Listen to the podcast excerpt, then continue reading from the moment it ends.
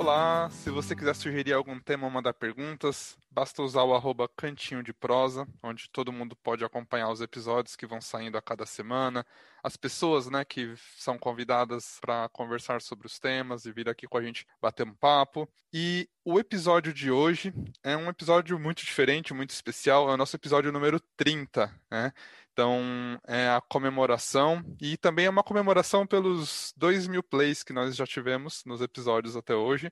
Então, é um, foi um projeto que começou tão pessoal e tão só para os amigos e, né, e é legal de ver o, as mensagens que a gente recebe sobre algum episódio, o quanto tocou alguém, o quanto emocionou, ou quanto mudou a, a perspectiva, né, a visão de alguém sobre algum assunto. Eu acho isso muito incrível. E para comemorar esses 30 episódios, é, hoje vai ser um episódio às avessas, né? Ao invés de eu receber uma pessoa aqui para entrevistar, eu vou ser o entrevistado do dia. Então, assim, vamos ver o que sai. Eu não sei muito o que, que vai acontecer, mas para a gente nortear o nosso papo, a gente vai conversar um pouquinho sobre uns desafios que eu faço. Então, o tema de hoje são os desafios de 30 dias e a entrevista vai ser comigo sobre isso. Para me entrevistar no episódio de hoje, estou recebendo três pessoas. Então não basta uma, são logo três. Então são os três meus hosts hoje. Então eu vou ser o convidado dessas três pessoinhas. E eu vou começar apresentando, deixa eu ver. Vou começar apresentando o Fernando, então. Já que a ideia de fazer uma roda viva, né? Ele fica me atormentando assim: ah, tem que fazer um episódio com você, fazer essa roda viva. O Fê já gravou com a gente um episódio bem legal, né? Que foi o episódio sobre esforço versus competência no trabalho. E aí, Fê, a ideia ficou amadurecendo, eu tomei coragem e estamos aí. Bem-vindo novamente ao Cantinho de Prosa, Fê. Valeu, Léo. Obrigado, um prazer estar aqui novamente. Vamos ver como é que vai sair. Eu estou bem, bem curioso. Eu tenho umas perguntas aqui, mas ah, tenho certeza que a gente vai enriquecer com as nossas participantes entrevistadoras. É, temos também hoje com a gente a Saori, né? A Saori já é figurinha carimbada aqui, porque ela gravou o episódio número 1 um sobre dança como expressão pessoal, ficou muito legal. Gravou agora um dos últimos episódios sobre pesquisa clínica, né, de medicamentos e vacinas, num momento tão relevante, né, sobre esse assunto. Foi bem legal falar sobre fake news, falar sobre vacinas, falar o que está rolando, né, hoje em dia. E ela também ficou aí falando, você tem que ser entrevistado, você tem que ser entrevistado, né? Tem que ser com você. Aí o Fê deu a ideia de fazer uma roda de entrevistas, então eu juntei as duas coisas. Estamos aqui hoje. Bem-vinda novamente ao Cantinho de Prosa, Sá. Valeu, Léo. Hoje eu tô me sentindo a Hebe Camargo, gente. Vocês não estão vendo, mas eu tô com meu laque maravilhoso aqui. Meu cabelo tá na estica. Mas é um prazer estar de volta aqui. E é isso aí, gente. Vamos ver o que, que a gente consegue tirar aí do Léo hoje. Medo, medo. e para finalizar esse trio, eu tenho uma alegria muito grande de receber essa pessoa aqui hoje, a Ana Paula. Ela ainda não gravou com a gente, mas o episódio dela já está engatilhado. A gente já tem até um tema, né, Aninha? É, e é um tema bem inusitado. Eu nem sei se eu dou spoiler, será que eu dou? não, melhor não, melhor não. Vai ser um tema bem diferente, vai ser legal. Aninha, muito obrigado por ter aceitado o convite de estar aqui hoje, mesmo nunca tendo gravado e tal. E bem-vinda ao Cantinho de Prosa, finalmente. Obrigada, Léo. É um grande prazer aqui estar falando com você, enfim. E espero poder contribuir, né?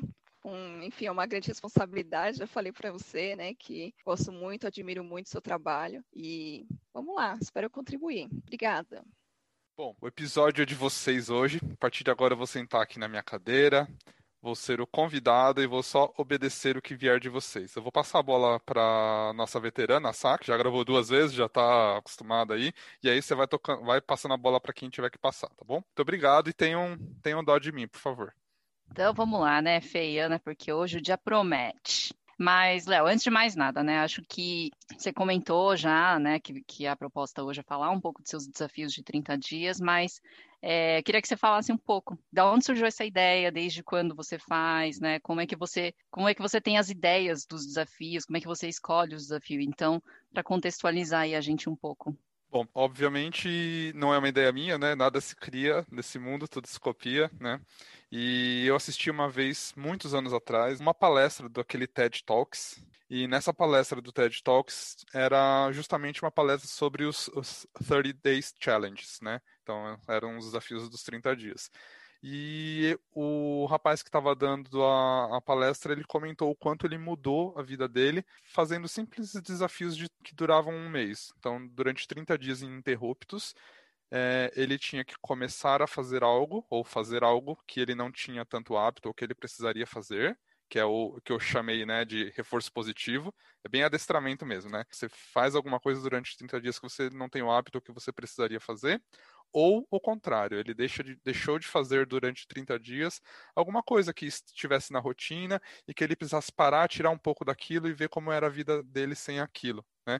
Que aí para mim é o reforço negativo. Então, assim, podem ser as duas, as duas abordagens.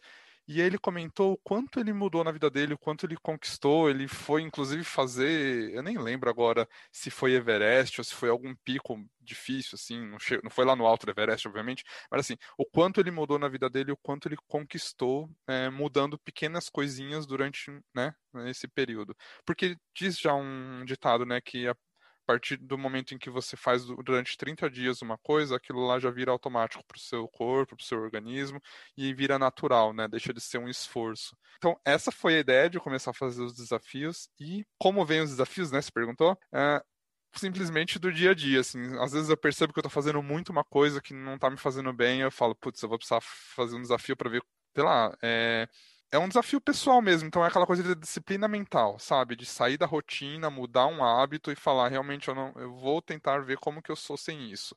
Ou vou tentar ver como que eu sou fazendo isso daqui, porque eu não gosto, não é natural para mim.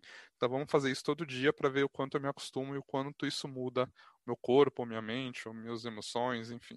Então vem do dia a dia mesmo, de eu perceber que às vezes eu estou muito estressado com alguma coisa, ou que meu corpo está sentindo muita falta de alguma coisa. É assim que vai funcionando.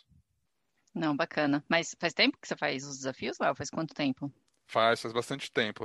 Uh, eu, eu não sei se eu arrisco dizer que faz 10 anos, porque eu não tenho certeza se já faz tudo isso, mas mais de 6 anos com certeza já faz.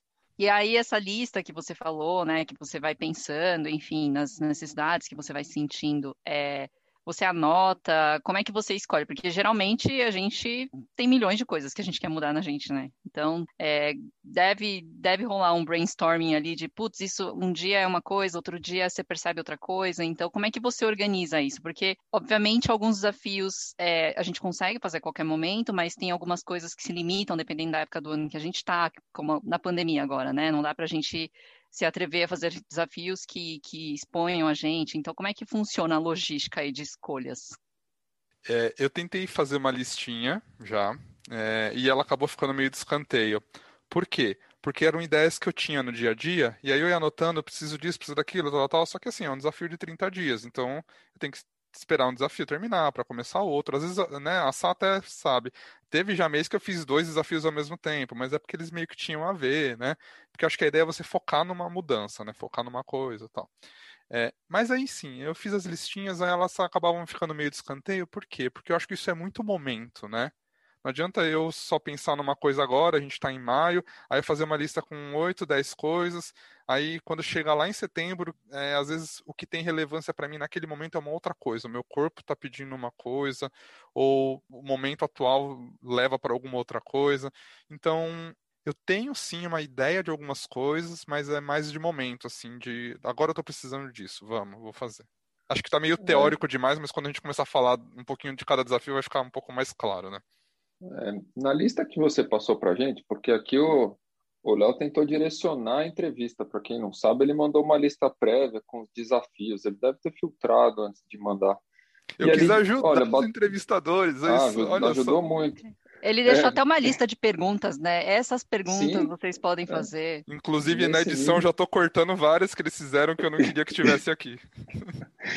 Você, eu lembro da lista que tinha, olha, vou chutar aqui, de entre 15 e 20 itens. Você, tá, você comentou que já faz mais de seis anos. Eu, você não emenda um no outro, né? Isso vem assim meio que ao acaso? Você faz os 30 dias, dá um tempo e emenda? Como é que funciona essa troca de um para o outro?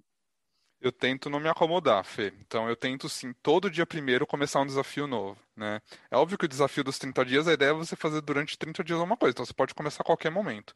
Mas para eu me disciplinar e não ficar adiando, ficar esperando o momento certo, e aí a gente volta pro comodismo, e a ideia não é essa, todo dia primeiro eu me forço a começar alguma coisa.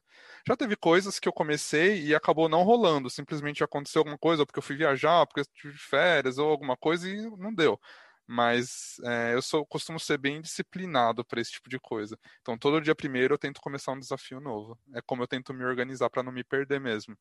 E, Léo, eu fiquei curiosa assim, a respeito da sua lista, né? Eu queria saber para você qual foi o mais difícil, assim, que você falou, nossa, não vou conseguir, mas você chegou no final dos 30 dias. Olha, tem dois desafios que são muito difíceis, porque assim, é, Obviamente eu já repeti alguns deles, ou, né, porque é muito tempo fazendo, então sempre precisei voltando, né. O desafio que eu estou fazendo esse mês, agora, no mês de maio, é, o, é, um dos desafios mais difíceis e acho que é a segunda vez que eu estou tentando ele. Não sei se eu puder já falar sobre ele, não sei se tudo bem, mas é o desafio de não reclamar. Então, esse para mim é um desafio muito difícil, porque eu lembro que durante nos meus três primeiros anos, mais ou menos, fazendo esses desafios, foi o único desafio que eu não tinha conseguido cumprir durante 30 dias. Foi o único, assim. Eu passei uns bons dois, três anos conseguindo todo desafio cumprir. Foi muito legal.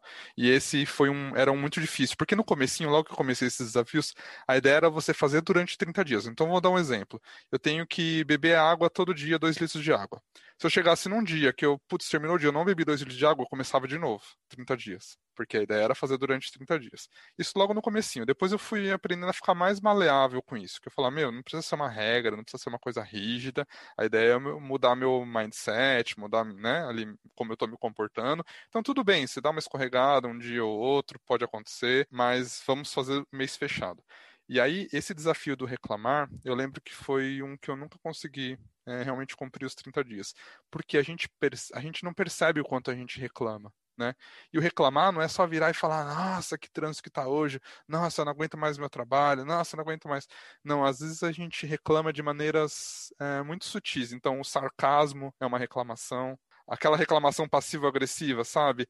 Ah, nossa, tá uma delícia aqui hoje, tal, tal, tal, mas eu podia estar em tal lugar, sabe? Esse tipo de coisa que é uma reclamação, né? Então, é, aí eu fui me disciplinando, eu fui percebendo o quanto eu reclamava, né? E o quanto a gente reclama de uma maneira geral, sem ser aquela rabugice reclamando, né?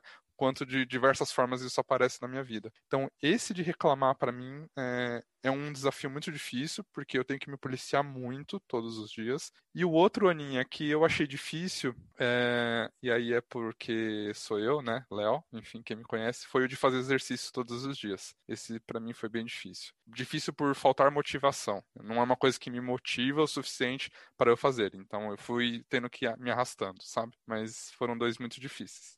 Você vai precisar gravar o vídeo mesmo. O pessoal vai achar que você está acima do peso. Esse comentário aí é bem, bem perigoso.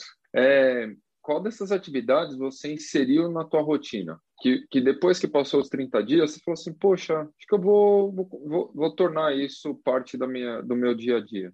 Fê, a ideia dos... É muito legal você perguntar isso, porque a ideia dos desafios de 30 dias é que eles não se limitem aos 30 dias. Né? Então, por isso que a ideia não é fazer um desafio e que você seja só aquele momento, sabe? Eu vou pro alto da montanha, vou ficar 30 dias em silêncio. Você pode fazer um desafio assim? Pode. Mas a ideia é que seja uma coisa justamente para mudar o seu comportamento dali para frente, né? Que depois daqueles 30 dias aquilo vire um hábito e faça parte da sua rotina. Então a ideia é que todos sejam assim, entendeu? que você perguntou. Mas, por exemplo, toda vez que eu faço um desafio que é o de ficar sem açúcar, a Sá sabe, né? Que eu já faço esse vira e mexe, eu faço esse daí de, de açúcar.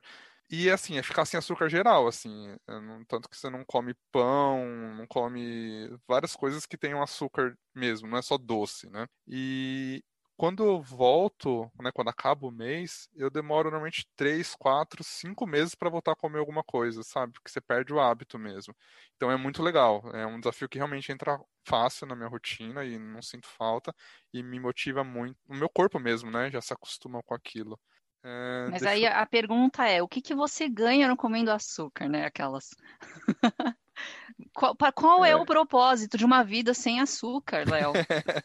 Olha, na verdade, eu, eu não entendo o propósito de uma vida com açúcar, né? Vamos falar. Hum, tudo bem, eu não sou muito fã de doces, mas o açúcar é um veneno, né? Do, desses que a gente tem no, no mundo moderno, né? Das drogas do mundo moderno, que a gente fala que não são as drogas ilícitas, mas o açúcar é uma delas, né? O açúcar realmente ele cria uma dependência no organismo, tanto que se a gente começa a comer sobremesa depois do almoço, a gente se habitua àquilo. E aí se a gente não come uma sobremesa depois do almoço, parece que a gente não almoçou de verdade depois de um tempo, né? O corpo pede aquilo. Então o açúcar vicia. E eu não sei, eu acho que eu, eu me sinto tão mais disposto fisicamente, acordo melhor, quando eu faço esse desafio do açúcar, parece que o corpo funciona mais fácil, né? Não sei. E não sou muito, eu não sou muito de comer açúcar, mas só de você eliminar, parece que já muda, né?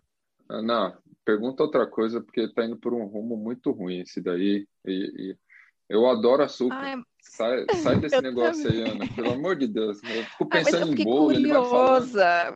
Não, mas eu fiquei curiosa porque eu também quero tirar o açúcar da minha rotina, né? Então, só que qual é o problema? Os sintomas de abstinência, né? Que a gente fica nos primeiros dias, justamente porque ele é uma droga. E aí eu queria saber mais, é, desculpa, vou até perguntar mais sobre, porque eu fico bem curiosa a respeito disso. Você teve sintomas de abstinência? Como que você lidou com, essa, com os primeiros dias de retirada do açúcar? Eu não cheguei a ter sintomas de abstinência porque eu nunca fui muito de comer doce, então esse não foi um desafio muito difícil para mim. Mas ele se tornou um desafio difícil quando eu comecei a perceber o tanto de coisas que tem açúcar que eu consumia sem ser doce sabe? Tá, dando exemplo besta, ah, bisnaguinha que seja, ou sei lá, qualquer tipo de coisas que vai açúcar. E aí se tornou um desafio difícil para mim, entendeu? Porque eu falei, ah, se eu vou levar ao pé, de ale... ao pé da letra, é, eu não vou consumir nada que tenha açúcar, somente fruta mesmo, que é naturalmente, mas se não for isso, não, não vai. E aí se tornou um desafio difícil, Aninha. E aí eu comecei a sentir falta. A sentir falta não, eu comecei a perceber, na verdade, coisas na minha alimentação que eu fazia só no automático, sabe? E isso realmente mudou uma chavinha, assim. E é uma coisa que eu preciso fazer, vira e mexe, eu faço esse desafio, porque a gente na rotina, a gente entra, né? Ah, tá trabalhando demais, faz um almoço rápido aqui, acorda, às vezes no fim de semana não faz, não prepara uma coisa direito. Quem me conhece sabe que eu não sou muito disciplinado para comer bem, para cozinhar, né? A Sá já tá fazendo careta, ainda bem que não tem câmera aqui. Então. Misericórdia, viu? Pessoas de hábito alimentares péssimas. É, e, e nem é por fast food, né, por comer besteira. Na minha casa não tem uma bolacha, não como lanche, não gosto de fast food, não tomo refrigerante. Mas é, é, é não, você não comer errado não quer dizer que você está comendo certo, né? São coisas diferentes. Então não é porque você não está comendo um monte de besteira que você está comendo certo. Vira e mexe é uma coisa que eu preciso voltar e parar e me policiar no que eu estou comendo. Então não é como se eu tivesse sentido abstinência, Aninha, mas é como se eu tivesse sentido falta de coisas que eu tinha o hábito de comer e que eu não percebia que me faziam mal não só pelo açúcar, mas por não serem saudáveis. Então, é um mind, muda o mindset não só em relação ao açúcar, mas em relação à alimentação como um todo, entendeu? Deixa eu só fazer um comentário que eu acho que é pertinente também. Eu fiz um, um curso de reiki você precisava ficar na época nesse local que eu fiz 21 dias sem poder comer carne. Nossa, tenta ir num restaurante e olhar o cardápio e imaginar que você é uma pessoa que não come carne e inclui peixe só para você sentir que você é, vai, praticamente não tem entrada, muito pouca, e o prato principal ele quase sempre vai ser massa. É assim, é, é bem isso do automático, né, Léo? A gente criou um hábito alimentar no geral que ele é muito repetitivo, muda muito pouco ingrediente, mas se mantém a base, né? Mas eu acho que é, é, é, interessante também a gente fazer esse tipo de reflexão, porque é, a gente é muito privilegiado, né? A gente tem saúde, a gente pode comer tudo e a gente tem acesso a tudo, né? Mas se você parar para pensar, é, tem muita gente que ao longo da vida descobre intolerâncias a certas substâncias, enfim, e as pessoas têm que se adaptar né, o tempo inteiro a, a, essa nova realidade, né? Então é, é legal a gente dar valor mesmo e prestar mais atenção para tudo que a gente está comendo, para fazer essa coisa mais consciente. Então acho que é bem legal isso, né, Léo, que você traz, porque essa às vezes é a realidade de, de muita gente e a gente nem se dá conta, né? Porque é uma vida difícil mesmo. Se passar olhando tudo, rótulo por rótulo, com as restrições, enfim. Então, o desafio, óbvio, né? É uma, uma escolha nossa, livre-arbítrio, mas eu acho que traz, com certeza, consegue é, trazer reflexões bem mais profundas, né? Então, acho, achei esse, é, só para fazer esse gancho. E eu vou pegar um gancho no que você falou, que os desafios eles têm que servir para isso também, não só para mudar a rotina, como para o autoconhecimento, né? O desafio é sair da caixinha, é eu explorar um lado meu que é sair da rotina. Isso trabalha meu autoconhecimento, né? Trabalha muito, muito. Porque eu começo a perceber as minhas limitações, eu consigo perceber até onde eu consigo ir, é, e realmente faz todo sentido. É, da lista que você mandou, assim, o que me chamou mais atenção e que eu acho que é um desafio bem transformador é mensagem de gratidão e por que ama a pessoa cada dia uma pessoa diferente. Essa é a forma como eu me lembro agora. Eu queria que você comentasse um pouco as reações que você foi tendo, porque quando você fala algo para a pessoa, você recebe um feedback, né? E esse feedback, como é que foi para você? você? Você consegue se lembrar de algumas, algumas mensagens ou alguns comentários que as pessoas fizeram? O quão isso foi transformador para você? Legal você lembrar desse, porque esse foi um dos mais difíceis também, Fê. Foi muito difícil. É, eu até esqueci na resposta para Ana de comentar sobre esse. E foi um que eu fiz faz pouco tempo agora, acho que foi no começo do ano, não lembro agora exatamente. É o final do ano passado. E é um desafio muito difícil, né? Porque, primeiro, que a gente não está acostumado a falar, as pessoas não estão acostumadas a ouvir que são amadas e a gente não está acostumado a falar que ama alguém é muito difícil se a gente sair daquele nosso núcleozinho muito próximo familiar. É, se você começa a expandir isso para amigos, é, se você começa a expandir isso para algumas pessoas, e foram durante 30 dias para 30 pessoas diferentes, né? Então, pensa assim, eu tenho que falar para 30 pessoas diferentes, mandar uma mensagem de gratidão, explicar por que, que ela é importante na minha vida e falar que eu amo essa pessoa. No começo é fácil, é natural, pá, pá, pá, pá, pá.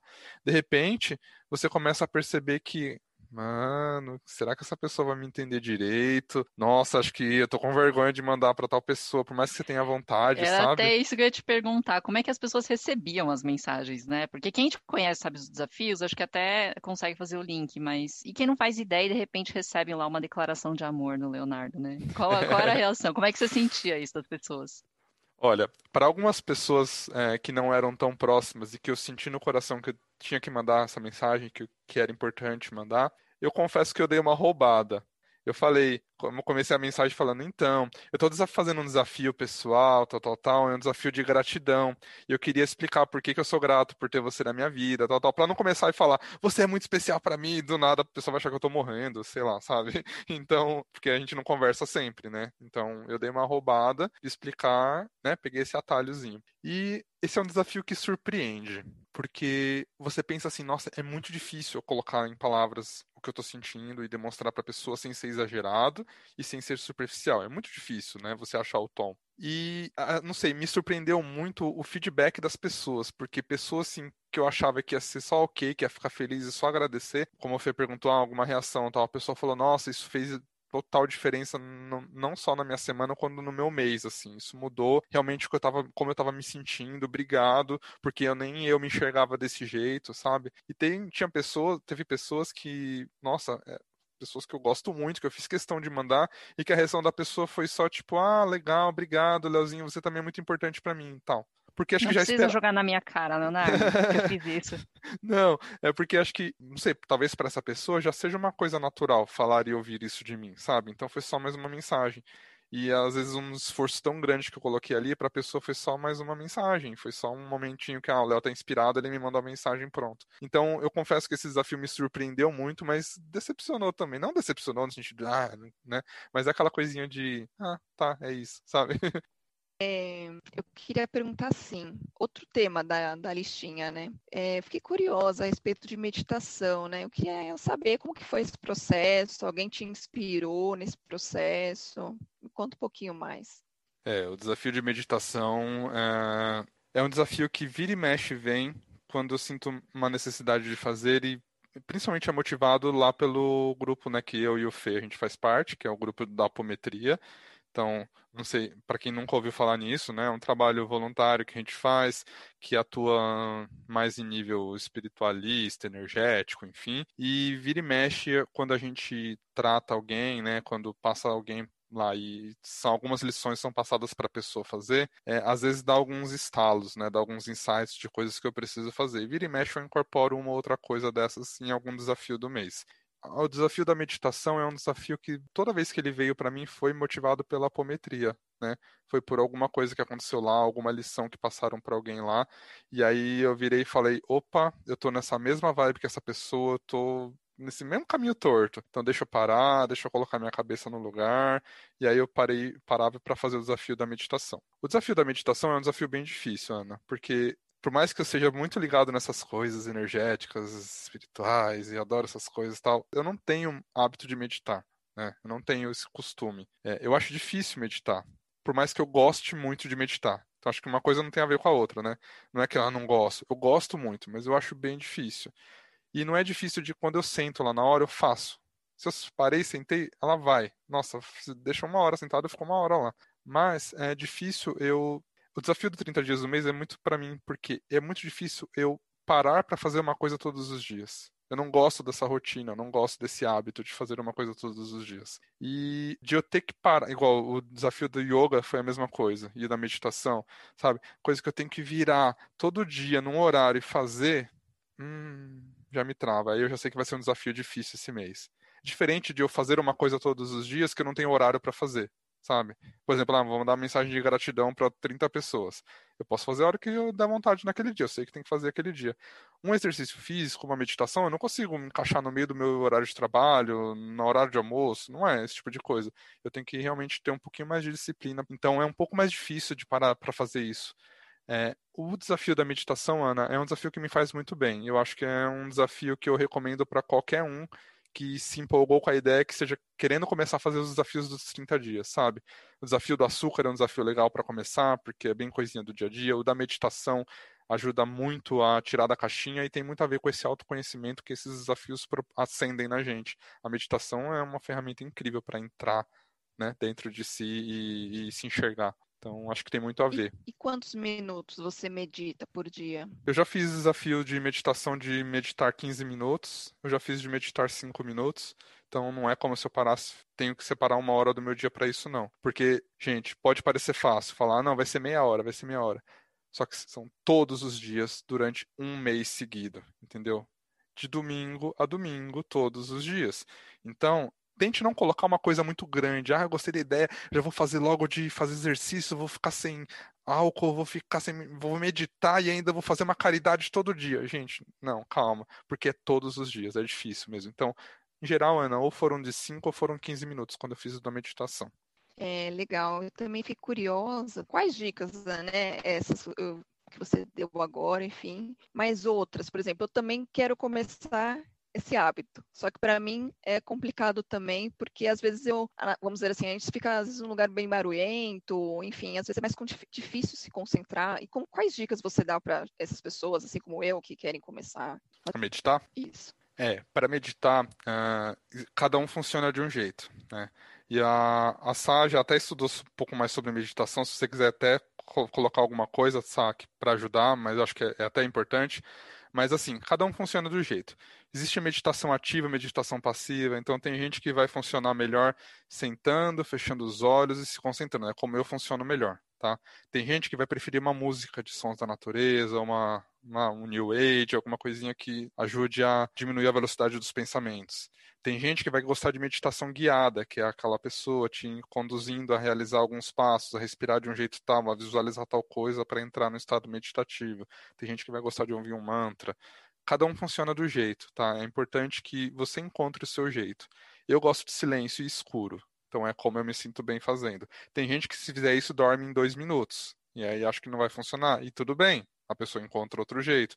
Existe meditação, e nessa que ela, é, existe meditação andando. Então existem Sim, vários a meditação caminhando é bem e é bem difícil, viu, gente? Porque tem que andar muito devagarzinho, controlando a respiração. Só que, de certa forma, para quem se dispersa, é, é um jeito interessante também, porque você tem que prestar atenção na sua pisada, no contato que o, o chão tem com seu pé. Então, encosta o calcanhar, vai sentindo aos poucos o pé inteiro se encostando, e aí ele vai saindo, e você encosta o próximo para o passo. Então, é, você ficar focado na sensação do pé, na sua velocidade, na sua respiração, ele de certa forma te ajuda a focar também, né? Então é, mas é difícil que tem muito a ver com a meditação, né? O momento presente, é Sim, viver né? aquilo que está ali acontecendo ali. Os pensamentos vêm e vão e tudo bem, mas é eu estou aqui, estou agora, estou fazendo isso. É, isso é muito importante. É, bom, um outro aqui que me chamou atenção é tomar suco. Eu fiquei imaginando 30 dias tomando suco diferente. Bom, que fruta que te surpreendeu positivamente? Agora eu tô mais atrás mesmo é daquela que você fala, cara, vou ter que tomar isso aqui porque é um desafio, sabe? Qual que é ruim mesmo? Você fala, cara, nunca mais, pelo amor de Deus. É, então, esse desafio é assim, não tem, eu não tive como fazer 30 dias do mês com 30 frutas diferentes, né? Até teria, teria, mas não, não, acabou não rolando. Aí o que eu fiz foi fazer mix, né? Então, ah, beleza, um dia era suco de acerola, mas aí teve um dia lá que foi acerola com limão e morango. E tá tudo bem, sabe? A ideia era fazer coisinhas diferentes todos os dias. Mas o que, assim, me, acabou me surpreendendo bem foi quando juntou cenoura com alguma coisa, que eu não gosto dessas, desses sucos com essas outras coisas, sabe? Para mim, suco tem que ser docinho. Não vem tacar coisa verde, tacar beterraba, essas coisas no suco, não, porque isso daí é pra salada e eu gosto mas é na salada, não gosto no suco, não. Então, assim, quando eu tomei suco com cenoura foi legal, foi ok. Uh, ai, couve não dá, eu já sabia que não ia gostar e não rolou, sabe? E uma coisa que me surpreendeu negativamente foi água de coco né? Quando eu coloquei água de coco em um outro suco, que eu amo água de coco. E eu odiei a água de coco em suco. Falei, nossa, nunca mais. Tanto que quando eu vou nos lugares agora, eu vejo que tem no menu lá, suco de não sei o que lá, não sei o que lá com água de coco, eu já falo, nossa, quem que pede um negócio desse? Porque realmente não, não desceu para mim. Mas e aí, tava ruim? Você toma até o final porque é desafio? Ou você fica só no golinho que tá valendo? Não, toma, toma. Porque esse não foi um desafio muito difícil no sentido de, ah, vai ser um desafio pessoal de que, nossa, eu... tem gente que odeia fruta, né? Que não gosta de fruta, não gosta. Eu amo suco, eu gosto de suco. E aí a ideia foi justamente eu voltar a ter esse hábito quando eu fiquei muito tempo sem incluir frutas na minha alimentação, né? É, eu sei que a, a, o suco é diferente, é diferente por causa da questão da fibra e tudo mais, mas é uma porta de entrada. Você volta a treinar seu paladar, você volta a treinar seu corpo um pouquinho a querer aquilo, né? E eu gosto muito de fruta, mas teve uma época que eu lembro que eu, quando eu percebi assim, acho que fazia três meses que eu não comia uma fruta, sabe? Porque foi quando eu Como entrei... assim, três meses sem fruta, gente? É, então, e é uma coisa que eu adorava, assim, que eu, eu, quem sabe, quem me conhece sabe que eu substituo janta por fruta. Eu gosto muito, assim, sabe? E eu lembro que acho que foi até quando eu comecei na minha outra empresa anterior a essa. É, que assim, ah, você começa a trabalhar num lugar novo, é rotina, e você começa a comer num lugar, começa a comer no outro, começa a comer mal porque é corrido e tal. E aí quando eu vi, eu tava, enfim. E aí o desafio do suco me ajudou a voltar um pouquinho a colocar fruta minha, na minha rotina. Tanto que quando eu terminei ele, obviamente eu não fiquei tomando suco depois, mas aí eu voltei a ter sempre alguma fruta em, na geladeira. Aí eu sempre tinha alguma coisa para comer à noite, sabe? Aí eu consegui voltar. Por mais que fruta não seja saudável comer à noite, porque é carboidrato, mas foi uma maneira que eu encontrei é, de voltar, é mito. sabe? Isso é? é mito, não é, é. Mas e aí, você conseguiu combinar o desafio do sem açúcar no desafio do suco? Como é que era esse seu suco aí? Eu não cheguei a fazer eu, ao mesmo tempo os dois, não. É, não cheguei a fazer. Mas, Poxa, tem que, tem que unir é... as duas, dois desafios ali. Mas sabe que, em geral, eu nunca faço suco com açúcar, né? Eu não, não tenho muito hábito mesmo. Tanto que o desafio do sem açúcar para mim foi difícil, porque, porque eu falei, por causa das outras coisas não por causa de açúcar. É, por exemplo, eu moro sozinho há, sei lá, 3, 4 anos, eu não tenho um pacote de açúcar há 3, 4 anos em casa, entendeu? Nem tenho açúcar. Então, o desafio é, do, do suco, nem, acho que um ou outro suco acabava tendo que colocar adoçante, esses sucos ruins aí de couve, de cenoura, não sei o quê, aí você acaba tendo que colocar adoçante para conseguir. Mas esses outros não, só o açúcar. É, é, suco de maracujá, de limão, eu tomo tudo sem açúcar, eu gosto muito. Então não foi muito Por isso problema, você não, não, gostou do, do suco de couve, porque você botou adoçante, gente, isso não se faz. e aí, ó, gente, vocês estão vendo, né? Todo mundo acha aí que esses desafios lindos que o Léo faz, nossa, da meditação, pô, o cara é todo espiritualizado. Aí vem esse desafio do suco, você fala, oi, mas assim, tem um desafio que para mim foi meio assim, por que alguém faria uma coisa dessa? Que é fazer quase tudo com o pé e a mão não dominante, que no caso do Léo é o esquerdo. Né? Então, esse eu achei curioso, Léo, porque assim, eu imagino você tentando comer com a mão esquerda, sabe? é, sei lá, alguma coisa, se barbear com a mão esquerda, enfim, coisas desse tipo. Meu, cara, da onde surgiu uma ideia dessa e como é que foi esse mês aí? Quantos copos você quebrou na tua casa? Olha, esse é sensacional, Sá. É, e é uma coisa que todo mundo deveria tentar, porque inclusive ele treina o, o, outro lado do cérebro, né? E aí quando eu vi sobre isso, eu falei, meu, eu tenho que fazer isso. E confessando bastante, também não foi muito difícil, porque eu sempre comi com a mão esquerda, eu sou destro mas eu sempre comi com a mão esquerda desde criança. Ah, jogava, faz, praticava algum esporte, jogava futebol, eu chutava com as duas pernas, então não foi muito difícil. Mas algumas coisas são assim, por exemplo, ah, eu vou escovar os dentes com a mão esquerda, coisa que todo mundo pode começar a fazer, sabe? Então eu vou escovar os dentes com a mão esquerda. Barbear, nossa, barbear foi difícil, realmente é, é mais complicadinho. Mas tem algumas coisinhas que às vezes a gente nem percebe, né? Por exemplo, ah, eu tô, tô mexendo uma panela, tô colocando uma coisa na geladeira, tô abrindo, apertando o botão do lado do micro-ondas, a gente tá sempre fazendo com a direita. E essas coisinhas que eu.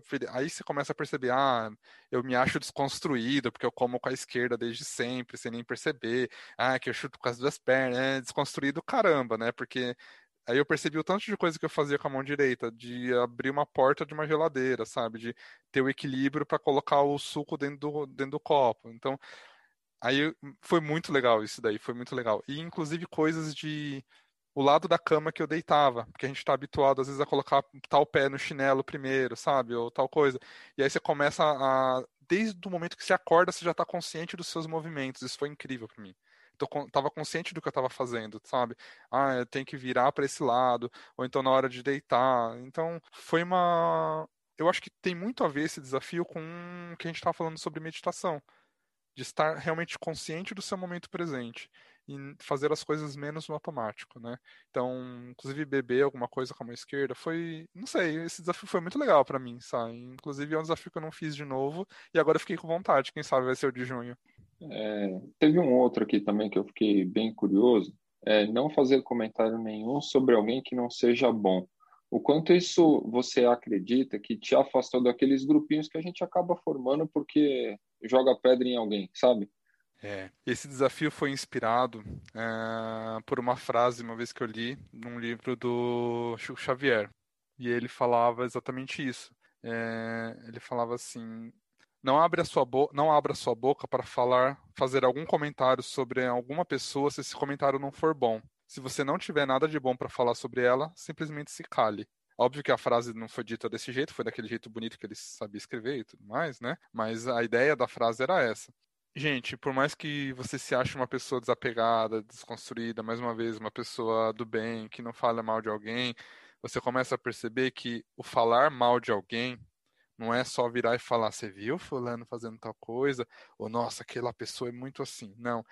O fato de você não falar algo bom pra, sobre alguém só de você fazer um comentário que você tenta levar para o neutro já é uma já não é um comentário bom, né? Então, sei lá, fulano é complicado em tal tipo de reunião, né? Porque aí você quer jogar mais pro neutro, sabe? Não é muito o perfil dele abordar esse tipo de assunto. Acho que ele poderia aprender a lidar melhor com esse tipo de coisa. Gente, isso não é um comentário bondoso, tá? E por mais que a gente tenta camuflar de, no sentido de ah, aquela pessoa não sabe o que está falando, você não estou falando com essas palavras, mas é isso que eu quero dizer, na verdade, né? Então acho que os desafios eles vão além dessa coisa literal, né? Eles vão justamente para ajudar você a enxergar suas atitudes de uma maneira diferente. Como eu falei do desafio de reclamar, existem maneiras de reclamar. Esse desafio, Fê, de não falar mal de alguém, existem maneiras de falar sobre alguém que às vezes a gente acha que a gente não está falando mal mas se não é algo construtivo, não tem por que eu falar, sabe? E esse foi um desafio, eu lembro muito bem que depois que eu fiz ele, eu fiquei uns dois anos direto nessa vibe, facilmente, assim, até mais de dois anos, que foi uma coisa que eu realmente trouxe pra minha vida, assim, não sei, acho que depois que você começa isso é meio difícil voltar, sabe? É, você liga uma Bolsonaro, chavinha. Até que o Bolsonaro surgiu no cenário é, político aí os, e aí já e foi aí tudo por minions, água abaixo. É, aí os Minions afloram esse lado que não dá, né? Quer dizer, não façam esse desafio neste momento atual político. Não vai rolar. Você não vai poder falar mal do povo. Exato. Vai lá, Ana, faz a sua pergunta. Léo, eu queria saber mais a respeito desse hábito, na verdade, desse desafio aqui que você colocou, né, com sair de casa. Eu queria entender como foi esse processo, se foi só durante 30 dias ou se postergou durante outro período. É, eu acho que a pessoa nem sabe disso, mas a pessoa que motivou esse desafio está aqui, me entrevistando. Quando uma vez a gente estava na apometria e eu passei por um atendimento, o Fê me passou essa lição de casa, que eu precisava sair de casa. E foi um momento, é, talvez faça uns dois anos, não sei, mais ou menos, dois, três anos. Foi um momento que eu estava realmente muito recluso, sabe? Totalmente, assim, só saía de casa para ir para o trabalho e voltava. E eu me comecei a me policiar um pouco mais para todos os dias, mesmo os dias que eu trabalhava de casa, uh, e mesmo os fins de semana, eu tinha que sair para fazer alguma coisa. E foi um momento legal em que eu consegui retomar um pouquinho mais o contato, por exemplo, voltar aí para meus pais mesmo de fim de semana, ir para um parque, sabe? Ai, que saudade, né? Enfim, ir para um parque num, num, num sábado, é, passar uma tarde sozinho que fosse. Morava né, no ABC e eu não importava de porque assim, eu ficava cansado, eu falava, eu já vou pro trabalho, de fim de semana eu não vou sair, não vou pegar trem, não vou para outro lugar, eu quero ficar aqui morto, né, descansando. E aí, depois de um tempo, tudo que é demais faz mal, né? Então eu voltei aí para São Paulo de fim de semana, ia para Ibirapuera, eu ia para exposição, eu voltei a fazer várias coisas, meus fins de semana viraram outra, virou a outra ponta da moeda, né? Que aí começou todo fim de semana a ter tudo para fazer. Mas mesmo os dias que eu estava trabalhando de casa, é, ou eu saía para pegar um almoço, ou eu no fim do dia eu saía para andar no quarteirão que fosse, sabe? Então eu realmente me forcei, mesmo debaixo de chuva, todos os dias eu saí de casa. Isso me ajudou muito na época. Foi um desafio. Por isso que eu até lembrei quando eu fui colocar, fazer a listinha, porque obviamente eu não lembrei de todos, né? Nesses 7, 8, 10 anos aí fazendo, mas é, esse foi um desafio que me marcou muito, porque foi muito, muito importante para mim na hora, assim, realmente me acordou de novo pra vida, sabe? Nem sabia disso, né, Fê? Nem lembrava, né? sabia não, mas legal saber que funcionou e sabe-se lá quem te passou a lição deve estar feliz também. E aí eu queria não sei, não sei nem se vocês iam perguntar disso, mas já que a gente falou desse desafio de sair de casa, eu queria emendar um outro que foi muito legal que eu fiz, que foi de passar por um lugar novo todos os dias. E isso, gente, eu não deixei para fazer num mês de férias, que seria muito fácil de fazer. Eu vou para um lugar novo, obviamente eu já vou visitar um, né? Isso foi no dia a dia mesmo. Então, eu lembro que eu tava no final da faculdade, talvez, não lembro. E eu me forçava todos os dias a fazer um caminho diferente para passar por uma rua que eu não tinha passado ainda, passar por um bairro novo. E às vezes eu sabia que eu não ia ter muito como ficar inventando durante 30 dias. Às vezes eu entrava num bairro novo e já saía na primeira rua, porque aí no, no dia seguinte eu ia para a próxima rua, sabe? Assim, porque senão eu ia passar em todas ao mesmo tempo. E foi legal, assim. Eu lembro que eu comecei a descobrir caminhos diferentes, eu comecei a ah, você acaba sempre vendo algum comércio que você não imaginava que tinha, ou um parque que, nossa, nem imaginava que tinha um parque ali. É, foi bem legal, assim. Queria só emendar, porque acho que tem um pouco a ver, né? O sair de casa e também fazer um caminho novo todos os dias. Acho que me fez muito bem também. Esse, esse canal, né? É, surgiu de algum desafio desses de 30 dias? Do podcast? Uhum. Não, na verdade não. O podcast foi totalmente. Vou fazer uma coisa na pandemia e eu vou me desafiar a fazer uma coisa que eu não tenho segurança, não tenho familiaridade, falar e que eu já não gosto muito de falar. Mas não foi motivado por um desafio de 30 dias, não. Ele não gosta de falar, gente, ele não tinha experiência, mas olha só, eu tô achando que é conversinha isso daí, viu? Depois de dois mil Quanto é duas mil, não visualizações, aí eu louca. Plays. É, dois, mil, dois mil né? plays, né? quer dizer que tá dando certo. É, o povo gosta de ouvir besteira, né? Então dá certo, dá certo. Das duas mil, tipo, mil quinhentas é sua mãe, né? É. Inclusive, beijo, mãe. É, Léo, então eu queria aproveitar e fazer uma pergunta a respeito dos seus podcasts, né? Então, nessa experiência, eu vejo muito que você fala sobre representatividade, eu vejo muita verdade no que você fala, né? Eu gosto muito dos seus podcasts. E eu queria saber, é, de todos que você fez, enfim, eu queria saber qual mais, é, qual podcast te impactou mais, aquele que você ficou mais reflexivo, você falou, nossa, eu sei que todos são especiais, mas eu queria saber, assim, a sua opinião em relação a qual que mais te impactou. Ah, eu não posso falar isso, porque se fala de um aí tem mais 29 que vão ficar enciumados. é, brincadeiras à parte, é, eu acho que tem alguns assuntos que são fora da caixinha, né? São assuntos que realmente trouxeram uma visão diferente sobre algumas coisas para mim que eu nunca imaginei que fosse daquela forma. Por exemplo, o episódio sobre pornografia. Eram, eram coisas que, assim, sempre me incomodaram, mas eu nunca tinha parado para racionalizar sobre aquele assunto, sabe? Sobre aquela abordagem ou sobre aquela problemática. E aí realmente me trouxe algumas coisas que, sabe quando você sente aquilo, mas você nunca tinha achado palavras para aquilo, né, para descrever aquele incômodo, para descrever aquilo. E foi um, um podcast. Ah, ela fala muito bem, né, e ela é da área, inclusive. Então foi um episódio legal que me trouxe algumas coisas acenderam. O episódio sobre amor na vida de pessoas trans, que foi um assunto totalmente fora da minha caixinha também, sabe?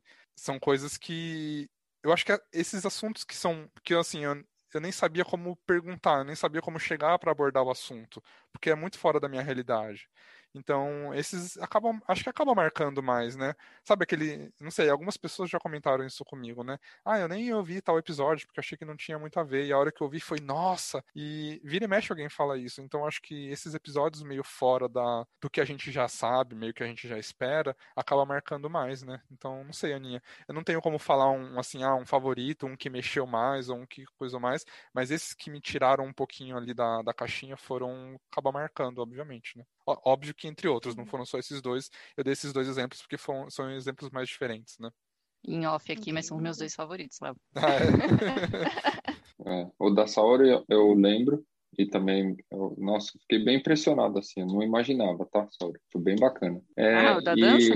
É, e Você acha, né, embaixo desse, desse ogro aqui tem é. uma pessoa sensível, é, isso aí. Acabando a pandemia a gente vai ver, né, Léo? Vamos ver como é que funciona. E o, e o da advogada também, da, da de adoção também. Era um que eu, eu não ia colocar. Eu coloquei e falei assim, nossa, gente, que assunto maneiro. Eu nunca tinha pensado assim, né? A pessoa é muito humana, a pessoa que fez. Eu fiquei bem impressionado. É, teve umas duas pessoas que falaram para mim desse episódio, falei, nossa, eu chorei, não sei o que lá. E eu fiquei assim, nossa, mas nem Sim. teve parte para chorar. Mas é como o assunto às vezes impacta alguém, como bate, né? É legal isso. É, bom, então vamos lá, né, gente? O Léo, como o Fê comentou, ele mandou uma listinha aqui pra gente. E aí eu sou sempre, lógico, a que vou atiçar aqui, né? Do contra os dois ali, super na pegada, né? Mas é, na meditação e tal. Uh, mas, Léo, eu queria te perguntar aqui, o que, que é esse desafio do pornô, né? Que você botou aqui, e o desafio dos dates, né? Então, poxa, conta aí um pouco assim, pô, é tão difícil ficar 30 dias sem um date? Ou para uma mulher, por exemplo, falar assim, nossa, ficar 30 dias sem pornô, tipo, normal, posso ficar a vida inteira, né? Então, é, conta um pouco dessa perspectiva sua, masculina, enfim, como é que é isso, como é que foi esse, esses dois desafios pontualmente? É, o de pornô, obviamente, foi motivado pelo episódio, né? É, que eu gravei. Então, depois que deu aqueles insights, aquelas coisas.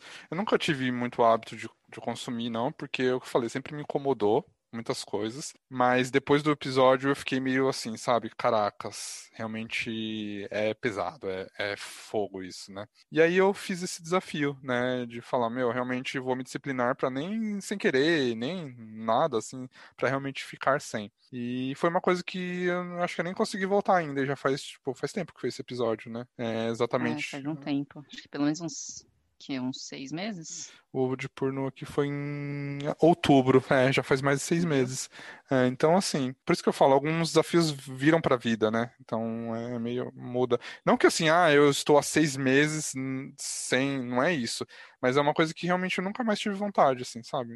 Depois dos 30 dias que foi realmente 100% sem, eu nunca mais tive aquele, né? Aquele, ah, hoje não tô fazendo nada mesmo.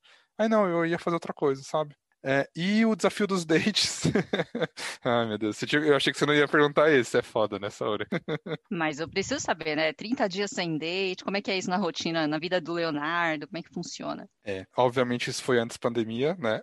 obviamente, porque, né? E foi um momento que eu tava muito de. Não sei, eu tava meio de saco cheio dessa vida de solteiro, de conversar, não dar em nada, conhecer, não dar em nada, sair. Meu Deus, gente, vocês falaram dates. Eu tô entendendo dentes desde o começo. Será isso, que sou só eu? Isso. Eu falei, cara. Gente, que olha só aqui, dentes, ó, a pronúncia. Cara? A pronúncia tá péssima. Foi um mês comendo sem usar os dentes, Fê. Isso aí. Não, eu tô Ele tirou a dentadura. Que que é Dentes. Ah, não, agora vai. Agora vai, prometo.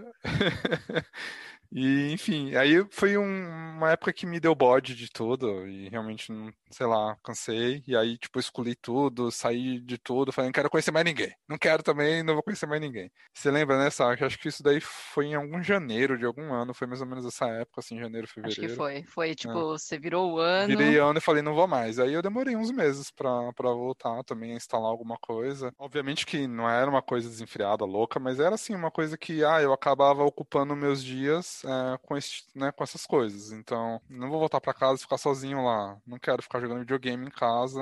Então, eu vou sair para tomar alguma coisa, vou sair para ir no restaurante, vou fazer alguma coisa. E chegou uma hora que me cansou isso, no sentido de, da superficialidade da coisa. De toda vez aquele mesmo papo com alguém, toda vez aquela mesma conversa com alguém. E ao longo dos meses isso cansa, né? E aí por isso que chegou o momento em que eu falei: não, chega, basta, não é assim que eu tenho que preencher meus dias. E aí eu parei, e aí eu comecei a fazer algumas outras coisas. Que acho que foi quando a gente começou a caminhar na Paulista, sabe? Lembra? Que a gente começou a fazer as nossas caminhadas da Paulista. Quando então a gente saía do trabalho, a gente ia andando até a outra ponta da Paulista, porque a saía para aula de dança lá dela. E aí eu ia andando até a outra ponta da Paulista depois do trabalho. Que aí eu chegava em casa mais tarde, mais cansado, ocupava meu dia. E enfim, eu fui arrumando coisas para fazer, né? Para ocupar isso por isso que eu, assim, os desafios do mês, eles não são pra, só para aquelas coisas que, nossa, é um vício, é chocolate, eu como chocolate todos os dias, então vou ter que fazer um desafio de ficar sem chocolate. Não é só para esse tipo de coisa. Às vezes são para coisas que a gente não necessariamente faz direto, mas que a gente poderia não fazer, né? Que a gente poderia mudar alguma coisinha. Então os desafios não são só radicais, né? E realmente muda muito, gente, porque durante um mês fazendo aquilo, você percebe o quanto a gente, quanto é difícil, né, cumprir um, um mês daquilo. É, e eu acho que também tem um, o fator psicológico, né? Enquanto você tem a opção de, às vezes você não sente a necessidade, mas se você parte do princípio que você não pode, né? Tem uma coisa meio proibitiva que você impôs também, é, acaba gerando outros gatilhos, né? Então, é, deve ser uma coisa de disciplina bem, bem interessante mesmo. E, e foi mal, Léo. Eu tinha que, tinha que perguntar, né? Graciosa. se, você, se você soubesse que. Quer dizer, você já sabia que eu ia te perguntar, ainda assim você me chamou, então aceitou o risco. É, Léo, eu queria falar um pouquinho desse desafio aqui de ler algumas páginas, né, de alguns livros. Queria saber como foi esse processo, como você conseguiu manter a disciplina e quantas páginas você conseguiu, mais ou menos, por dia. É, para quem me conhece sabe que eu amo ler, né? Gosto muito de ler, tenho muitos livros, sempre tive hábito, inclusive era uma coisa que desde quando eu morava com meus pais, toda vez que, sabe, quando eu chegava em casa com livro, minha mãe ficava, mas de novo comprou mais livro? Então eu sempre gostei muito. E aí chegou uma época em que eu percebi que eu não estava mais lendo. Eu não lia mais, não tinha mais esse hábito. É, mais uma vez, que a gente acaba tendo a rotina, tendo cansaço e tudo mais. E aí eu percebi que eu realmente precisava voltar um pouco a isso. E aí o desafio foi uma forma que eu encontrei de pegar esse hábito um pouco mais novamente. Mas é muito difícil. É, eu achei um desafio difícil também, por mais que eu ame ler. Porque uma coisa é você ler por gosto, né? Que você pega um livro legal se devora. Eu, eu, lembro que eu já fui trabalhar virado, porque eu tava lendo livro bom e eu não conseguia parar de, de, ler. E aí, tipo, deu quatro horas da manhã, eu falei, não vou dormir agora, duas horas. E aí eu já aconteceu, gente, falando papo real. Aí continuou lendo, né? É, é eu falei, gente, eu vou, vou, virado. E já aconteceu isso. E aí foi uma forma, né, que eu encontrei de voltar esse hábito. Então eu me propus a ler 10 páginas por dia, né? É... Eu sempre gostei de ler mais de um livro ao mesmo tempo. Eu nunca gostei de só ter um livro para ler, porque eu gostava de chegar no... Ah, hoje eu, sei lá, tá na hora de eu dormir, vou descansar aqui um pouquinho, eu vou pegar uma coisa para ler. Eu gosto de ler o que eu estou com vontade de ler hoje, não só porque ah, eu tô lendo aquele livro, eu tenho que terminar ele. Então eu sempre li uns dois, três livros em paralelo. E nesse desafio do mês eu acabei fazendo só com dois livros. É, comecei só com um, que eu falei, vai ser 10 páginas desse livro todo dia. Aí deu uma semana, eu falei, não, não tá rolando. Aí eu peguei um outro livro também, e aí eu fui fazendo em paralelo o resto do mês, né? E me ajudou a voltar um pouquinho. Não leio mais tanto quanto antes, mas isso me ajudou muito a ler, voltar lendo para o trabalho, porque eu sempre tive o hábito, né, de ler no metrô, ler no trem e tal. E aí eu tinha parado até com isso, então voltou, ajudou a voltar um pouquinho com isso, sim, e é uma coisa que eu gosto muito. Inclusive, emendando nesse desafio, é, eu fiz um desafio legal que foi o desafio de escrever todos os dias, né? Então não basta ler, eu parei, todo dia eu tinha que escrever algum poema, um texto ou alguma coisa que eu sempre gosto de escrever, que eu tenho um caderninho para isso. E é difícil, porque às vezes é legal, eu parava de escrever, parava para escrever quando eu estava inspirado, mas quando você tem que escrever todo dia foi difícil. Você já tinha escrito poema antes ou veio do nada assim? Você teve que aprender? Porque eu, eu nunca escrevi um poema na vida, não saberia nem como começar. Não, eu também não sei escrever poema, mas eu escrevia. Isso não quer dizer, né? Não quer dizer nada. Porque eu não sei as regras, métricas e nem como funciona. Eu gostava de, simplesmente de escrever. E eu já tinha um caderno que eu escrevia alguns textos já, já há alguns muitos anos. É, mas assim, era assim, é uma vez por mês, uma vez a cada dois meses, quando eu estava meio inspirado com algum assunto, eu parava e escrevia alguma coisa. E aí, nesse desafio, eu me propus a todo dia escrever alguma coisinha. Aí teve um dia que eu escrevi uma letra de música, teve um dia que eu escrevi um poema, teve um dia que eu escrevi um texto, e foi indo. E é segredo, né? As sete chaves trancado com cadeado esse caderno. é, bom, eu tinha anotado só mais uma aqui, que era do sair no horário todos os dias, né? Então, o desafio de não trabalhar a mais do, do seu horário previsto. Então, lógico, é, dependendo da área, né? Até isso pode ser uma coisa mais fácil, mais tranquila, né? Então, às vezes alguém tá ouvindo e tá pensando, cara, mas qual é o problema disso, né? Mas sabendo um pouco de como funciona a área que o Leonardo trabalha, né? Que é a parte de, de pesquisa clínica, enfim. É, a gente sabe que às vezes é bem difícil, né? A gente tem entregas, a gente tem prazos. Léo, conta um pouco como é que foi isso, como é que foi administrar né, a questão do trabalho, uh, se, se, isso te comprometeu de alguma forma, sabe, com alguma entrega, é, se isso pegou mal com sua chefe, né? Como é que foi um pouco essa dinâmica aí? É, eu decidi começar a fazer esse desafio porque meu trabalho é muito chato, minha empresa é muito ruim. Eu tô brincando, tá, gente? Quem não sabe, a Saori é minha chefe também, além de tudo, além de ser minha amiga. Eu não sou chefe dele, que fique bem claro. Ela é chefe do departamento como um todo, então acaba sendo inevitável. É, mas é assim, é verdade. E foi um desafio especialmente difícil esse, porque você acaba entrando muito na rotina e você começa a perceber o quanto você se preocupa por não realizar as entregas, né? E eu acho que esse foi um desafio que eu me senti mal fazendo. Foi um dos poucos. Porque eu ficava com peso na consciência de sair no horário. Sabe? Você entra numa pilha, numa coisa assim, e, e realmente foi obviamente que não. A gente tem momentos e momentos no trabalho, acho que todos passam por isso, né? Tem momentos que a gente leva mais tranquilo e tem momentos em que a gente é engolido pela rotina e é aquela fase, aquele período. Mas essa fase, esse período já estava há um ano nessa, naquela época que estava realmente. Quando você estava fazendo. Eu estava ficando doente, sabe? Bem assim, ocupado, é. é. Cheguei a ter, enfim, alguns gatilhos meio, meio bad.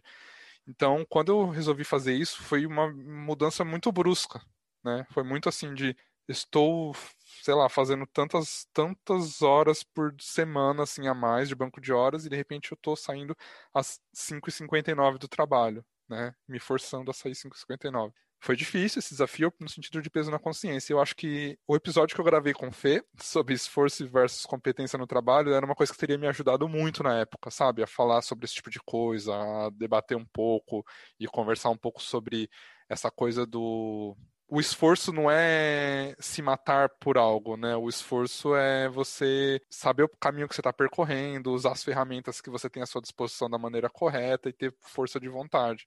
E não é se matar de trabalhar, né? Então, esse foi um desafio difícil, Sá. Esse foi um desafio que eu, foi um dos poucos, eu, um dos poucos, talvez o único que eu fiquei com peso na consciência fazendo, sabe? Mas que eu levei, né? Você lembra? Eu fiz, tipo. Foi um dos únicos que eu tive angustiado. Do tipo, putz, eu preciso entregar esse negócio, mas eu tenho que sair, porque eu, eu, eu, eu, eu prometi para mim mesmo que eu não ia trabalhar mais, então eu, tive angustiado. Mas isso não chegou, é que eu não lembro, assim, é, não chegou a, a, comprometer em nada, né? Quer dizer, você conseguia se organizar e você se forçava a se organizar naquelas as oito horas produtivas para conseguir cumprir com o desafio, né? Era isso que você fazia? É, aí esse desafio, Sá, é, eu achei que ele me ajudaria muito nesse sentido, sabe?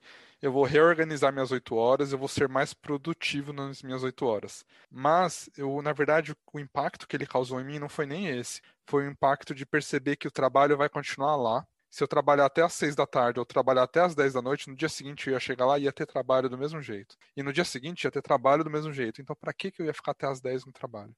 Tanto que esse desafio foi o ano passado que eu fiz, nessa logo antes da pandemia, se eu não me engano. Um pouquinho antes foi... até. É, é um pouco antes. É, foi um pouco antes.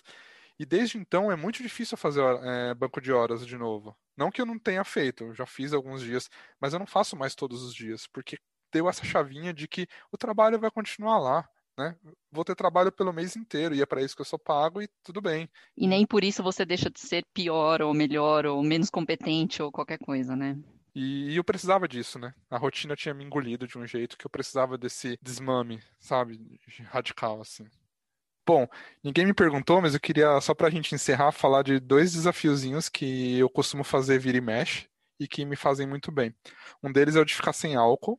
Eu não tenho tanto hábito de beber álcool, mas eu gosto muito de beber vinho, eu gosto, né, muito, principalmente antes da pandemia, que a gente estava sempre com os amigos e tal. E o desafio de ficar sem álcool é um desafio também que muda a minha performance corporal, meu físico, sabe? Ele muda a maneira como eu durmo. E eu já cheguei a fazer no mesmo mês, sem álcool e sem açúcar, no mesmo mês. Então, não sei, o desafio de álcool é uma coisa fácil também para fazer para quem quer começar a fazer os desafios dos 30 dias. E a gente acaba descobrindo outras maneiras de se divertir, né? Eu não estou fazendo um desafio tão radical quanto o da Sai esse mês, que ela está sem álcool, sem açúcar, sem corante, sem carne, cafeína, sem, cafeína, sem glúten, sem... sem carne. Estou fazendo um detox, tá foda. Mas não façam isso e em casa, viva, crianças. Né? Pelo é. amor de Deus. Tô viva, tô viva aqui, é. assim, com essa cara da, da derrota, mas estamos aqui. Mas a dica é essa, né? É fazer uma coisinha de cada vez, né? É... E... e o outro desafio que eu queria comentar é o... foi um desafio que eu fiz antes de fazer o caminho de Santiago de Compostela, que foi o desafio de caminhar todos os dias. Então, todos os dias eu come... um dia eu comecei caminhando 5 quilômetros, no dia seguinte eu aumentei mais 500 metros. Então, a cada dois dias eu aumentava um quilômetro acabei o mês andando, né, 15. É, não, não chegou a dar 15, deu uns 14, 13, enfim, por dia. E foi bem legal porque me, me ajudou a me preparar pro, pro caminho que eu fui realizar, que foi muito importante. Que aí um dia, quem sabe, a gente não grava sobre ele. e esse do Santiago aí, eu quero ou participar ou eu vou ouvir ele mais de uma vez, porque é um assunto que eu tenho muito interesse. Eu acho que todo mundo devia fazer algo do tipo uma vez na vida. Grava mas, logo. Eu não, mas eu não tô prometendo que eu vou gravar, não. Isso daí. Isso esse aí eu tô enchendo o saco do Léo pra ele é. gravar isso. E ele, não, mano, não. Esse é muito. É que, né, mexe com muita coisa. Eu tô, Fê, eu tô aqui, é um trabalho mental. Você também pode fazer essa, esse reforço aí, quem sabe, uma Não, trabalho sai. mental nada. Tá gravado o negócio aí na, na, Faz dois minutos que ele falou que ia fazer. Agora é só, eu quero saber quando que vai lançar. Porque eu tô Adorei. muito curioso. É, vem com esse papo aí de ah, vou ter que ser convencido. Ah, não, não, pouco, não, né? não. Quem sabe quando eu fizer de novo, aí eu gravo em seguida para pegar o feeling do momento. Agora já faz três anos, já faz tempo. Não, eu tenho, eu tenho um manuscrito ótimo para você ler e retomar todos esses sentimentos aí. Ô, Léo, deixa eu te perguntar uma coisa. Tocar flauta nativa xamânica. Falei certo? Ah, xamânica. É. Achei bem curioso isso. É, então, é uma, é uma flauta xamânica, então é uma flauta de povos indígenas. E aí eu comprei, né? Porque eu gosto uhum. muito desses assuntos de xamanismo, gosto de estudar, gosto de vivenciar algumas práticas. E aí eu comprei, só que aí eu comprei e fiquei naquela de, beleza, eu tenho, dou um assoprinho aqui, tá tudo bem, e aí, né? E aí eu fiz um desafio um, um mês de tipo, meu, vou pegar para tocar esse negócio. Eu não sei como que faz, nem tem vídeo direito ensinando, mas eu vou lá pegar para tocar. E aí foi uma maneira de eu tentar aprender sozinho, sabe? Tipo, eu tava meio. Ah, beleza, eu tenho, olha que bonita. E não servia para nada, né? Então foi legal de colocar a mão na massa um pouquinho. Muito bem. Então, a gente viu aí diversas facetas de Leonardo que vocês não faziam ideia, com ele aí mediando, né, os, todos os podcasts, todos os episódios. É, foi bem legal, Léo. Então, acho que é, se pudesse dar um resumo, assim, sabe, de por que você recomenda que as pessoas tentem esses desafios, né? As coisas que, que você já sabe que são difíceis, mas para as pessoas persistirem por isso ou aquilo, sabe? Assim, algumas dicas ali, só para a gente poder fechar aí a discussão. É, então o desafio para mim é uma coisa que você faz quando você quer sair da caixinha, né? Você quer sair ali daquela rotina, você quer perceber algumas nuances dos seus comportamentos, de algo que te falta, de algo que você precisa começar a fazer. É, é, um exercício de autoconhecimento muito grande. Acho que são duas palavras que definem bem. É autoconhecimento e disciplina. Né? O autoconhecimento é uma coisa que eu sempre gostei de buscar e a disciplina é uma coisa que eu sempre me acomodei em não ter nas coisas. Né? Então foi uma maneira de me forçar. Beleza, você quer ter autoconhecimento? Legal, mas vai fazer alguma coisa para isso. E o caminho foi né, ter essa disciplina, mudar algumas coisas, enxergar de alguma maneira diferente os meus hábitos, as minhas limitações, enfim. Então, acho que essas duas coisas têm que andar juntas. E comecem por coisas fáceis, comecem por coisas simples. É, não queira começar o desafio do mês já se propondo a fazer aquela mudança que você quer na sua vida de nossa, não. Começa com coisinhas simples, porque você vai ver o quanto é difícil. E aí você vai se conhecendo melhor e você vai tendo alguns insights e você vai conseguindo entender melhor o que funciona para você e o que você precisa. Para mim, acho que E se eu não conseguir, né? Então, legal, me, me propus a fazer o desafio, não consegui um dia ali, falhei. E aí, como é que fica, Léo? arroba Léo, Instagram, deixa seu contato, teu telefone. Não, não tem arroba Léo, não. Arroba cantinho de prosa. não, é, eu acho que tem do, duas abordagens que você pode ter nesse sentido. O vídeo lá da pessoa, né, que inclusive eu vou deixar o link na descrição da palestra do TED, diz que a gente tem que fazer por 30 dias seguidos alguma coisa, para essa coisa virar um hábito. Então, se você falhou, ah, me propus a não tomar álcool. Chegou um dia que eu tomei, eu tenho que começar de novo até eu conseguir completar esses 30 dias, tá? Essa é uma maneira de enxergar o desafio. E acho uma maneira legal também, principalmente para quando você vai começar, porque você realmente tem que colocar aquilo no hábito. Depois que você já está muitos meses fazendo, há um ano, um ano e pouco fazendo, aí é, eu mudei um pouco, né? Aí eu virei e falei, uh, por exemplo, um desafio desse de não reclamar. Gente, se eu for começar a começar de novo toda vez que eu deslizo num sarcasmo ou deslizo numa outra coisa, eu não completo nunca o desafio, né? Então, você aprende a ser um pouco mais maleável, mas não se acomodar em errar. Né? Ter consciência, né, do que é, você está fazendo. É, exatamente. Então, acho que existem essas duas abordagens. Você faz durante realmente 30 dias, errou, começa de novo, não tem problema, tá tudo certo, porque a ideia é realmente perceber né, quando você desliza. E aí, depois de um tempo, você pode partir para essa maleabilidade um pouco maior sem se acomodar. Porque se você começar já com a maleabilidade, você vai se acomodar. É inevitável isso. Vou fazer yoga todos os dias. Chegou um dia que eu tô com uma dor aqui ou que tem visita na minha casa.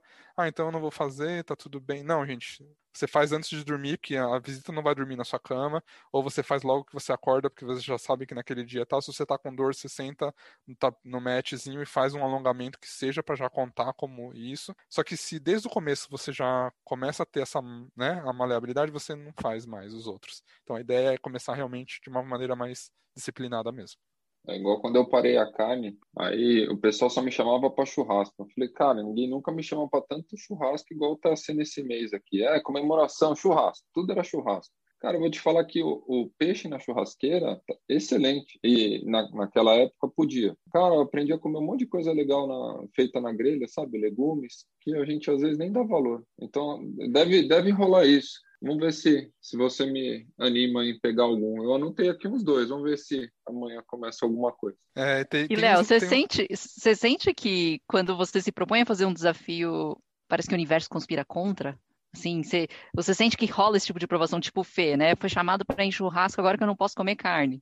Como é que, como é, que é isso daí também? Não, eu acho que eu achei que ia ser mais assim, é, mas é um ou outro, mais algum desafio pontual, mas em geral não. Acho que o universo responde bem quando eu tô fazendo aquele desafio do mês. Eu lembro que teve um especial, um mês que eu fiz de ficar sem álcool, e no mesmo mês, gente, em um mês, eu fui em três ou quatro baladas open bar. E eu não podia beber, sabe? eu lembro que esse mês foi especialmente tipo, caracas, não é possível. Mas em geral, não. Em geral, é... teve, um, teve um, um desafio que eu fiz que foi de não falar não é, que foi difícil também, é, evitar falar não. E eu lembro que esse mês, não sei se o universo conspirou de que várias coisas realmente não era para fazer, ou se aí eu percebi o quanto não eu falava, né? Quanto, mas enfim, em geral não. Em geral o universo responde bem, ele é amiguinho. Bom, então eu queria finalizar o episódio de hoje. É, nos episódios normalmente é, eu entrevisto as pessoas e aí elas têm direito a uma pergunta para mim, né? Como vingança. Agora vai ser o contrário. Então, como vocês me entrevistaram, eu vou encerrar o episódio de hoje fazendo uma pergunta para cada um de vocês. Tá? Natural, né? É, esse quadro existe, então já que está tudo invertido mesmo, vamos lá. Queria começar com a Ana, é, e as três perguntas vão ser iguais, tá? Então já se preparem. De algum dos episódios que você ouviu no podcast, eu queria que vocês comentassem alguma coisa sobre algum dos episódios em específico. Uh, eu ouvi tal episódio e isso me marcou porque tal. É, Léo, eu fiquei bem emocionada com alguns episódios também. Eu acho que, como você falou, alguns momentos, acho que algumas pessoas não têm voz, ou enfim, rola muito preconceito, infelizmente. Então, você dá voz às pessoas, né? Então, acho que é tão importante isso. E quando alguns assuntos eu pensei que eu nunca ia ouvir, e aí, quando você colocou e eu ouvi, deu oportunidade, eu falei, nossa, incrível. Então, assim, não só eu, por exemplo, eu gosto bastante de, de investimentos, eu ouvi o seu de investimentos, mas tem outros que você também colocou que. O marido da Saori, cuidado com o que você vai falar, hein? Não, eu gostei de verdade. Então, é, eu acho que é tão importante é, espalhar esse conhecimento, essa propriedade que tem a respeito desses, desses assuntos que precisam ser mais abordados, né? Que hoje em dia praticamente não se fala muito e é tão importante ter tanto esse conhecimento, enfim, e que acaba quebrando várias barreiras. Então, são, como eu te falei, são todos especiais, assim, eu particularmente, ai, é muito complicado falar um ou outro também, que nem você, mas eu gostei de do da adoção, eu gostei também, eu gostei quando o, a abordagem sobre o HIV também, então é, eu acho que agora tabus, vamos dizer assim, né? Enfim, foi muito importante, assim, eu acho que esses aí, eu acho que me marcaram um pouco mais, mas todos os temas que você aborda, enfim, eu acho que são importantes e representam uma, uma parcela da sociedade que eu acho que grita, né, praticamente para ser ouvida. Você representa muito em relação a isso, viu? Eu, de verdade, te, te dou os parabéns e que continue, continue fazendo esse lindo trabalho que você faz. É, gostei muito do episódio número um da dança, mentira, aquelas. é, Mas não, tem que se valorizar mesmo, tem que bater no peito e falar, tive coragem, fui lá, abri o negócio. Foi demais. Foi. Mas o que tá mais recente para mim, né, que acho que foi o do amor na vida das pessoas trans, né? Então, o conceito de que uma trans é uma mulher, né? Então, ela deve ser vista como uma mulher. Então, isso foi uma coisa que me deu um pouco de deu um chute na minha cabeça, né? Então, por exemplo, um homem que casa com uma trans na verdade ele é hétero. Né? E na minha cabeça esse conceito era um pouco confuso, então porque eu não conseguia enxergar uma trans como uma mulher, né? Então isso eu achei uma coisa que foi bem é, foi um impacto para mim, não sei, não, sai um pouco da minha área de conforto e da minha, da minha área de conhecimento, né? Como um todo, sou bem ignorante mesmo nesse sentido, mas foi uma, um, um, podcast que foi bem tocante e, essa informação em especial foi uma coisa que foi bem impactante para mim. Então, incrível, parabéns. É, o que, o que me fez ouvir mais de um foi o da Saori, foi o primeiro, mas eu não ouvi o seu primeiro, eu ouvi o do poker, que foi o da Renata. Isso também, assim, eu não tinha noção que a gente teve uma brasileira chegando tão longe num negócio chamado poker que eu nem sabia o que, que era aquilo. Aí depois e uma fui... amiga nossa que tá toda semana com a gente, né, Fê? Pois é. A gente, a gente não conhece a pessoa que tá do lado às vezes, né? Agora, o que, o que me marcou uh, mesmo assim profundo realmente é o recente. É, é, impressionante saber que existem humanos que doam a sua vida é, para ajudar o próximo. E o da adoção, para mim, é, é, é, gritante, assim, é muito marcante. Eu, eu queria deixar os parabéns para a pessoa que faz esse trabalho e para as que a acompanham e que ela tenha muita luz na vida dela para ela poder ir muito longe com esse trabalho fantástico. Então é isso. Muito obrigado pelo episódio de hoje. Obrigado por pegarem um leve, relativamente leve comigo. Só que não, né? Mas é, foi muito diferente estar aqui hoje no papel de, de, de entrevistado. E quem sabe a gente não faz um round 2 quando atingirmos aí 5 mil plays, talvez? muito obrigado, gente. Aquele beijo. Valeu, gente. Obrigada. Tchau, tchau. Beijos.